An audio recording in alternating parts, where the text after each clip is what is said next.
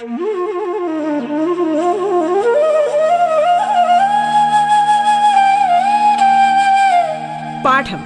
കേട്ടു പഠിക്കാൻ റേഡിയോ കേരളയിലൂടെ.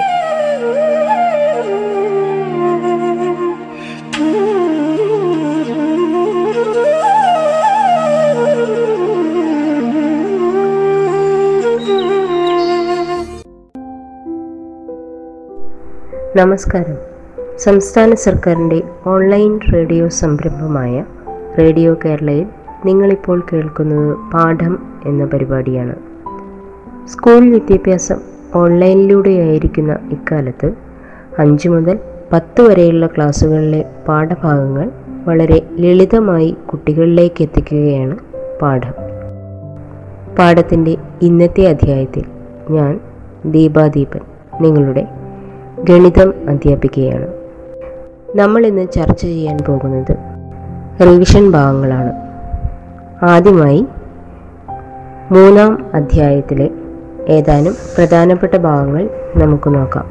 ഗണിതത്തിലെ മൂന്നാം അധ്യായമായ ബഹുഭുജങ്ങൾ എന്ന പാഠഭാഗമാണ് ആദ്യമായി നമ്മൾ ചർച്ച ചെയ്യുന്നത്. ബഹുഭുജം എന്ന പാഠഭാഗത്ത് ആദ്യമായി നമ്മൾ കാണുന്നത് കോണുകളുടെ തുക കണ്ടുപിടിക്കുന്നത് എങ്ങനെയാണ് എന്നാണ്. എൻ വശങ്ങളുള്ള ബഹുഭുജത്തിന്റെ കോണുകളുടെ തുക എന്ന് പറയുന്നത് എൻ മൈനസ് രണ്ട് ഇന്റു നൂറ്റി എൺപത് ഡിഗ്രിയാണ്. എൻ വശങ്ങളുള്ള ബഹുഭുജത്തിന്റെ കോണുകളുടെ തുക എന്ന് പറയുന്നത് എൻ മൈനസ് രണ്ട് ഇന്റു നൂറ്റി എൺപത് ഡിഗ്രിയാണ്. ബഹുഭുജത്തിന് എത്ര വശങ്ങളുണ്ടോ അത്രയും വശങ്ങളുടെ തുക അതിൽ നിന്ന് രണ്ട് കുറച്ച് അതിനെ നൂറ്റി എൺപത് കൊണ്ട് ഗുണിക്കുമ്പോൾ കോണുകളുടെ തുക ലഭിക്കുന്നു. അടുത്തത് പുറം കോണുകൾ എങ്ങനെയാണ് കണ്ടുപിടിക്കുന്നതെന്ന് നോക്കാം. പുറം കോണുകളുടെ തുക കണ്ടുപിടിക്കുന്നത് ഉൾക്കോണുകൾ എത്രയാണ് തന്നിരിക്കുന്നതെന്ന് നോക്കുക.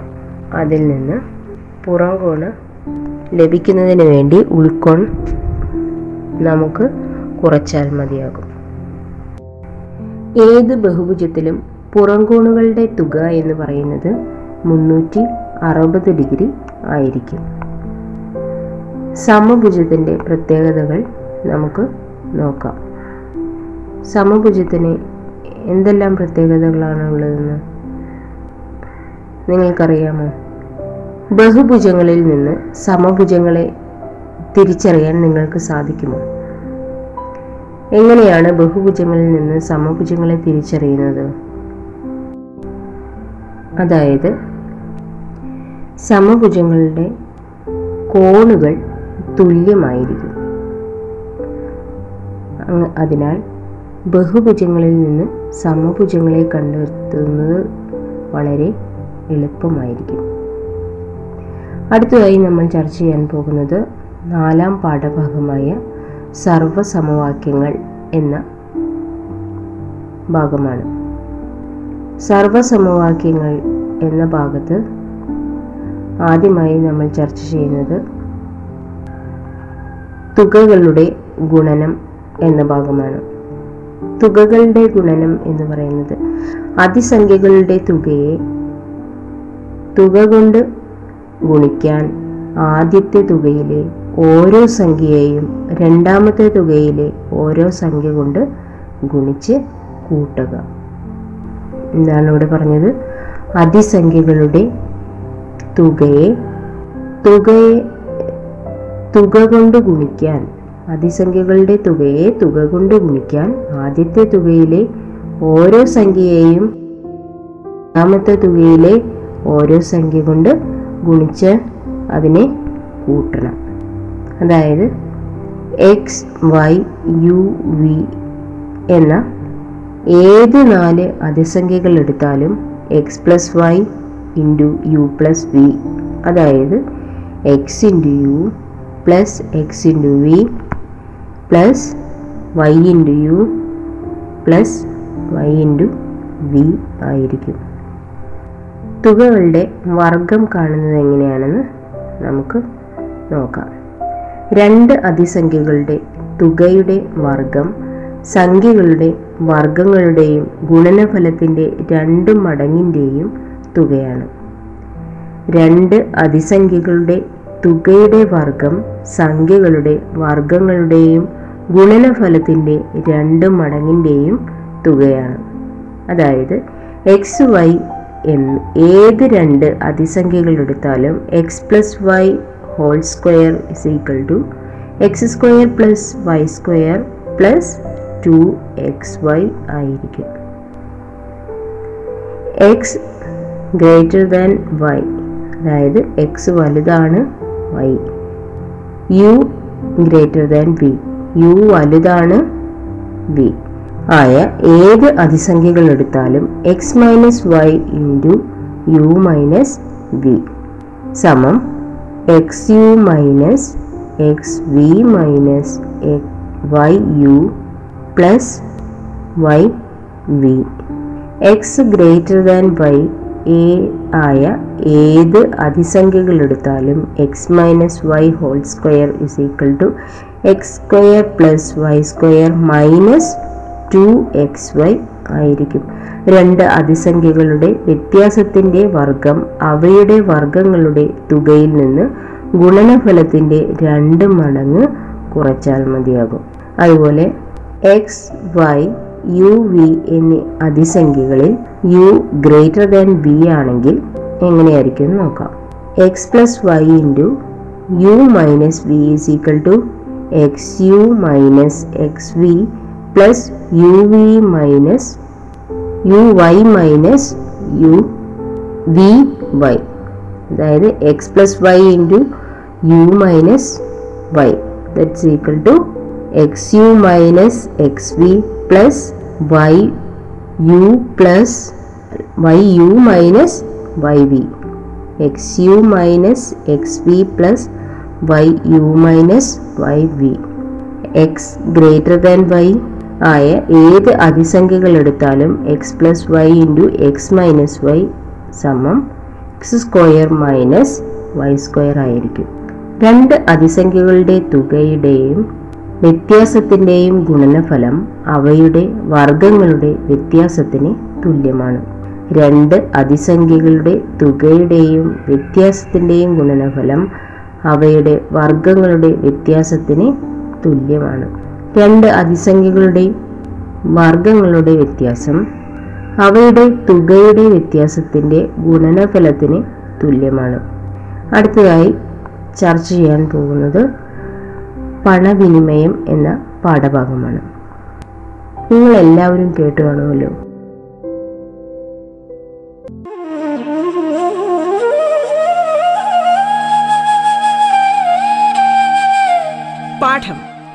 പഠിക്കാൻ റേഡിയോ കേരളയിലൂടെ.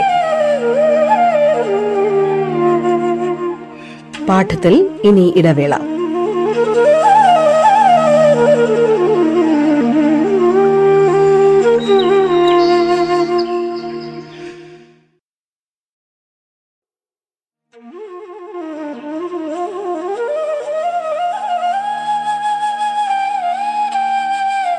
പാഠം. കേട്ടു പഠിക്കാൻ റേഡിയോ കേരളയിലൂടെ. തുടർന്ന് കേൾക്കാം പാഠം.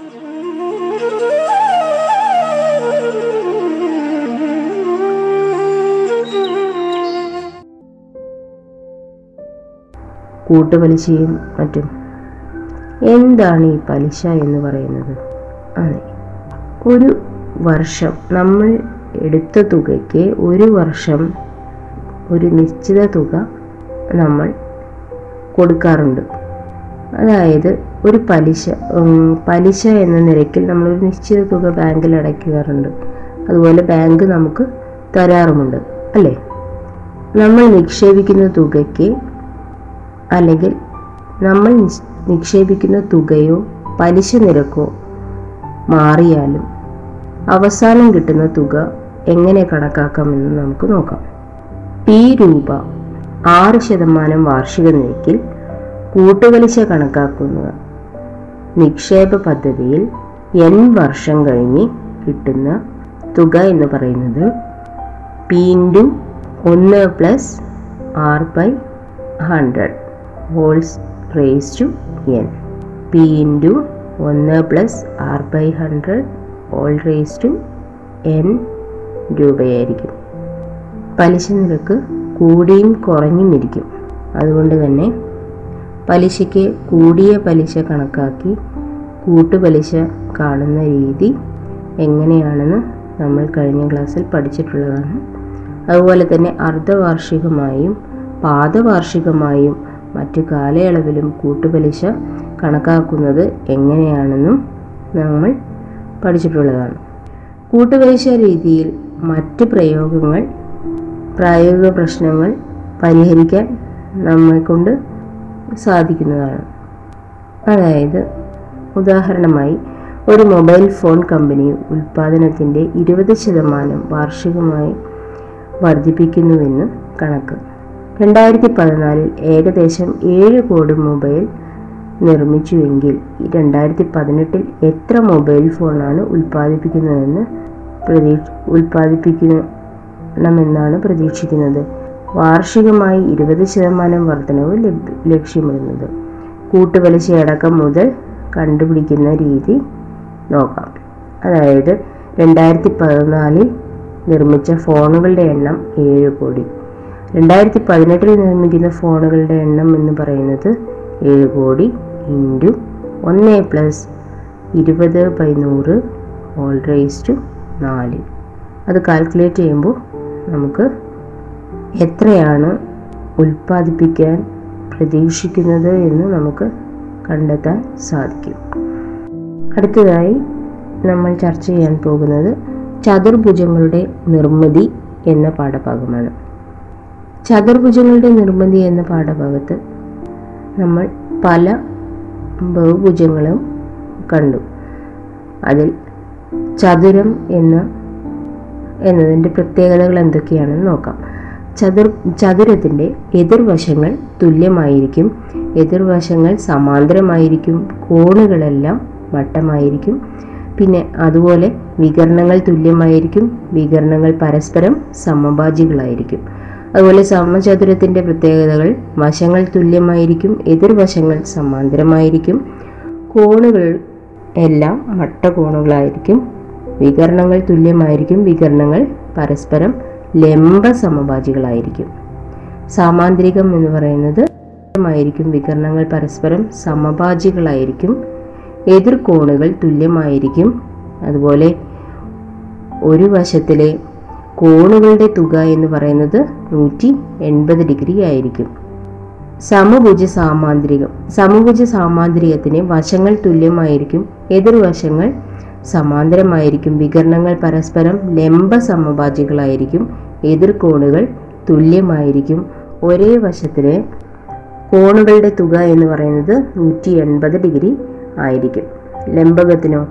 ലംബകത്തിനാണെങ്കിൽ ഒരു ജോഡി എതിർവശങ്ങൾ മാത്രം സമാന്തരമായിരിക്കും. സമാന്തരമല്ലാത്ത വശങ്ങൾ ഓരോന്നിനും കോണുകളുടെ തുക നൂറ്റി എൺപത് ആയിരിക്കും. അതുപോലെ സമപാർശ്വ ലംബകം എന്ന് പറയുന്നത് സമപാർശ്വ ലംബകത്തിന്റെ ഒരു ജോഡി എതിർവശങ്ങൾ മാത്രം സമാന്തരമായിരിക്കും. സമാന്തരമല്ലാത്ത എതിർവശങ്ങൾ തുല്യമായിരിക്കും. വികരണങ്ങൾ തുല്യമായിരിക്കും. സമാന്തര വശങ്ങളിൽ ഓരോന്നിലും കോണുകൾ തുല്യമായിരിക്കും. തുല്യവശങ്ങളിൽ ഓരോന്നിലും കോണുകളുടെ തുക എന്ന് പറയുന്നത് നൂറ്റി എൺപത് ഡിഗ്രി ആയിരിക്കും. സാമാന്തരികങ്ങൾ എങ്ങനെ വരയ്ക്കാം എന്നുള്ളതും അതുപോലെ തന്നെ ചതുരം എങ്ങനെ നിർമ്മിക്കാം എന്നുള്ളതും എല്ലാം നമ്മൾ കണ്ടതാണ്. അതായത് തന്നിരിക്കുന്ന ആദ്യം ഒരു ആദ്യം ഒരു വര അതായത് ഒരു വര വരച്ച് അതിന്റെ അറ്റത്ത് നമ്മൾ കോമ്പസ് ഉപയോഗിച്ച് ഒരു വികരണം വരയ്ക്കണം. ആ വികരണത്തിൽ നിന്ന് വേണം സൈഡിലേക്കും അതേ അളവിൽ വര വരയ്ക്കാം എന്നിട്ട് ആ ബിന്ദുക്കൾ തമ്മിൽ കൂട്ടി യോജിപ്പിക്കുമ്പോൾ ചതുരം ലഭിക്കും. അതുപോലെ തന്നെ സാമാന്തരികം. അതായത് വശങ്ങൾ അഞ്ച് സെന്റിമീറ്റർ മൂന്ന് സെന്റിമീറ്റർ ഒരു വികരണം ഏഴ് സെന്റിമീറ്റർ ഈ അളവിൽ സാമാന്തരികം എങ്ങനെയാണ് വരയ്ക്കുന്നതെന്ന് നമുക്ക് നോക്കാം.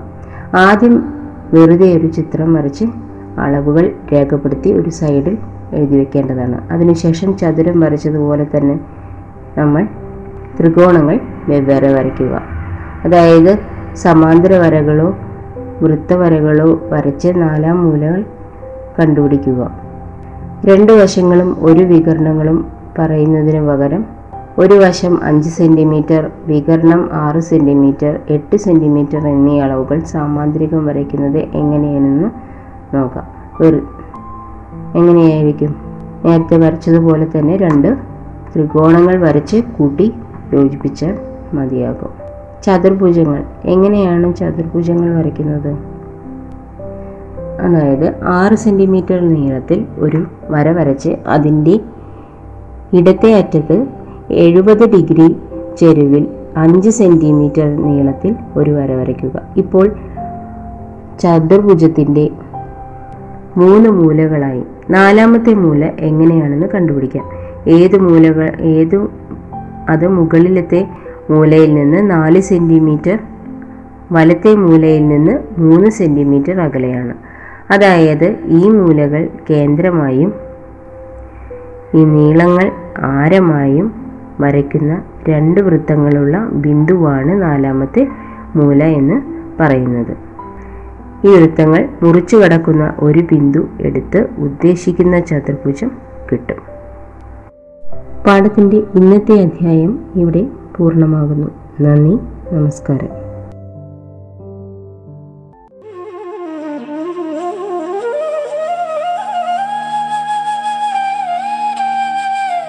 പാഠം കേട്ടു പഠിക്കാൻ റേഡിയോ കേരളയിലൂടെ. പാഠത്തിന്റെ ഇന്നത്തെ അധ്യായം പൂർണമാകുന്നു. ഇനി അടുത്ത ദിവസം കേൾക്കാം. നമസ്കാരം.